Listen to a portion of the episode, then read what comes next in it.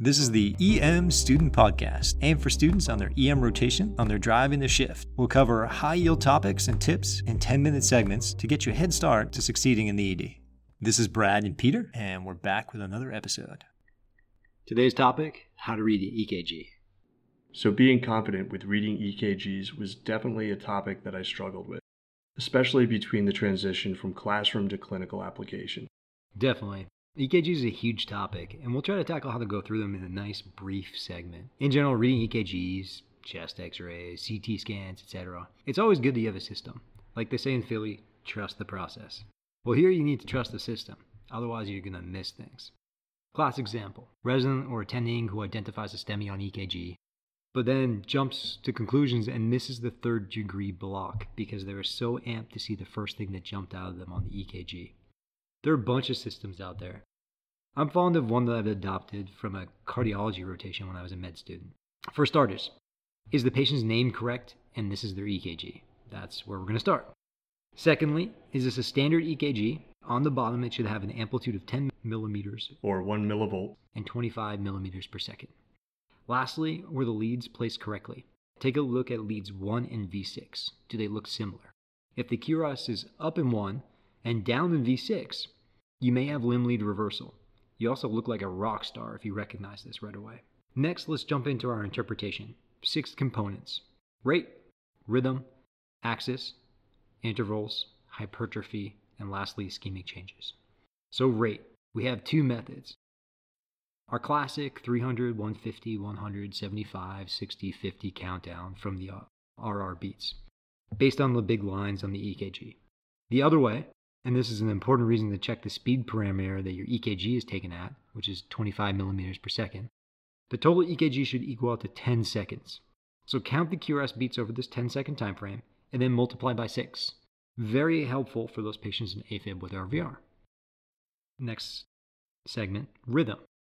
Is there a P before a QRS and a QRS before every P? Sounds super straightforward, right? This is actually probably one of the most difficult tasks.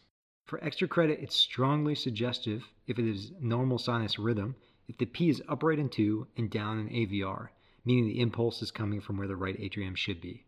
The rest of the details, PACs, PVCs, first, second, third degree blocks, are definitely worth reviewing. I love Life in the Fast Lane as a great educational resource for EKG review. Next segment, axis. You can use the traditional upright in 2 and AVF to determine normal axis. For brownie points, don't forget how to find the actual axis. Find your isoelectric point and then see if the axis is in the same or opposite direction. Once again, check out Life in the Fast Lane for a review on this. You can cheat for confirmation on your EKG. The QRS's axis is under the intervals, it's the middle number. A rightward axis can sometimes be a cause of right heart strain, like a PE, and this is why it's important to know how to do this. Next segment Intervals. PR should be less than five small boxes. If it's more, you have at least a first degree block. QRS.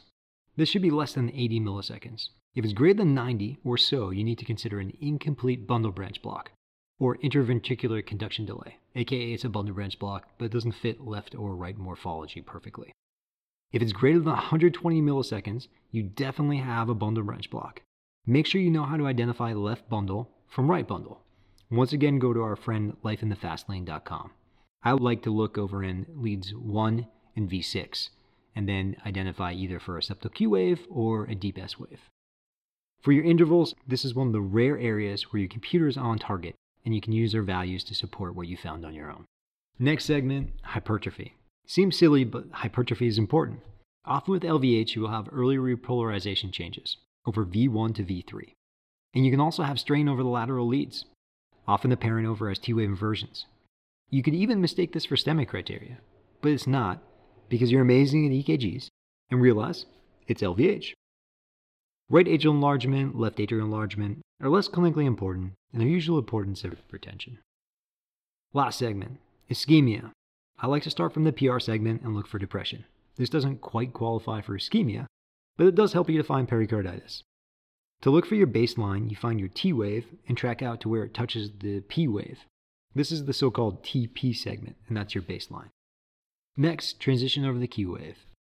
So we're looking for our so called pathological Q waves from infarct. And these are usually greater than 40 milliseconds, or they're more than 25% of the amplitude of the QRS. Next, the ST segment. Is it depressed or elevated? Lastly, the waves. Are the T waves flipped? Remember, leads 3 and V1s are freebies and can usually be flipped, and this is normal variant. Look at the waves and for any signs of strain or abnormal flattening. And that's it. These are my reading EKG basics. Okay, thanks a lot. That was a brief overview of what is a very deep topic. As Dr. Schwartz mentioned, be sure to check out lifeinthefastlane.com for help with interpretation of EKGs. Thanks for tuning in to the EM Student Podcast. Please email us at emstudentpodcast at gmail.com with any comments on the material or idea for future podcasts. Remember, the ED is a serious place, but it's also about doing what you enjoy. Good luck and go have some fun.